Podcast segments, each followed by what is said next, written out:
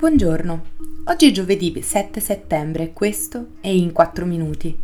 il podcast di The Vision sulle notizie dall'estero delle ultime 24 ore. Parleremo della decisione della Corte di giustizia europea su una famiglia siriana, delle nuove regole di Airbnb a New York e del piano dell'Australia per il sud-est asiatico. Un tribunale dell'Unione Europea ha respinto il ricorso intentato da una famiglia siriana che sosteneva di essere stata espulsa illegalmente da parte dell'agenzia di frontiera Frontex prima che la richiesta di asilo fosse stata esaminata, sostenendo che l'agenzia non ha il potere di prendere decisioni sul rimpatrio. La sentenza è negativa per i richiedenti asilo, i loro avvocati, gli attivisti, che speravano di creare un precedente in materia, ma restano certi che l'episodio aumenterà la consapevolezza delle deportazioni illegali e di quanto sia complesso gestire le politiche migrazioni nell'Unione. La decisione del Tribunale arriva nel contesto di una crescente preoccupazione per le violazioni dei diritti umani alle frontiere europee e di un clima sempre più ostile per i migranti e i richiedenti asilo in tutto il mondo il caso è stata la prima azione di risarcimento danni contro Frontex a essere presentata al Tribunale dell'Unione Europea, che fa parte della Corte di Giustizia UE. La famiglia, padre, madre e i loro quattro figli piccoli, è arrivata in Grecia nell'autunno del 2016, durante la forte ondata migratoria verso l'Europa in quegli anni, ha presentato domanda di asilo e ha ricevuto la conferma che la richiesta era stata registrata.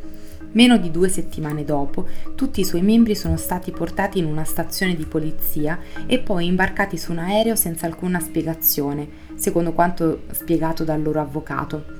Pensavano sarebbero arrivati ad Atene, invece allo sbarco hanno avvistato le bandiere turche tutto intorno. Alla vigilia della sentenza, un portavoce della controversa agenzia Frontex ha dichiarato che i governi nazionali e non l'agenzia sono responsabili di decidere chi deve essere imbarcato su questo tipo di voli. A partire dal 5 settembre a New York sono entrate in vigore delle restrizioni sugli affitti a breve termine che mirano ad allontanare i visitatori dalle piattaforme di prenotazione come Airbnb e Booking. Queste nuove misure serviranno a tutelare chi lavora negli alberghi locali, oltre che a ripristinare la qualità di vita a cui i residenti erano abituati fino a qualche anno fa prima di doversi adattare ai cambiamenti che i flussi turistici hanno generato nella metropoli statunitense, così come in molte città italiane. Provvedimenti simili, infatti, sarebbero necessari anche in Italia per evitare la turistificazione e il caro affitti. Le nuove regole, che sono state definite un divieto de facto ai soggiorni brevi tramite Airbnb e simili, prevedono che gli host registrino la loro abitazione in comune prima di farvi accedere i visitatori, che non potranno essere più di due alla volta, a prescindere dalle dimensioni dell'alloggio. I proprietari inoltre dovranno essere fisicamente presenti durante il periodo dell'affitto, condividendo l'abitazione con gli ospiti. La locazione su Airbnb si è diffusa tanto rapidamente da causare in pochi anni un terremoto nella vita delle città, scacciando dalle loro abitazioni migliaia di residenti e di lavoratori che non trovano più appartamenti destinati all'uso abitativo regolare.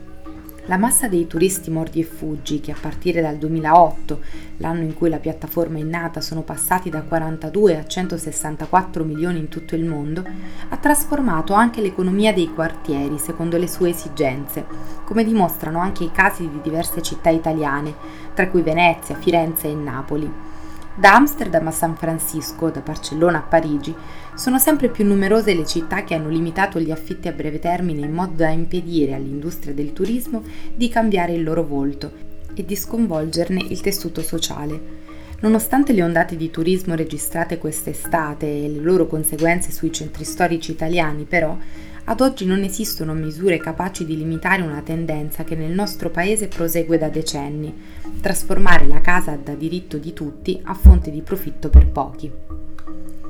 L'Australia dovrebbe espandere i voli verso i mercati chiave del sud-est asiatico, come la Malesia, le Filippine, la Thailandia e il Vietnam, secondo un progetto economico di ampio respiro per incrementare gli scambi commerciali. La strategia invita il governo a ridurre le barriere agli investimenti stranieri, a velocizzare i visti e a migliorare urgentemente la vicinanza alla regione da parte dell'Australia. Il commercio del paese con quelli del sud-est asiatico ha raggiunto un valore di 178 miliardi di dollari nel 2022 il report Invested, strategia economica del sud-est asiatico dell'Australia fino al 2040, prevede che l'espansione della classe media della regione porterà a un aumento della domanda dei consumatori, ma anche che il sud-est asiatico come blocco diventerà la quarta economia mondiale entro il 2040, dopo Stati Uniti, Cina e India, con un tasso di crescita annuo composto previsto del 4% tra il 2022 e il 2040. Questo è tutto da The Vision. A domani!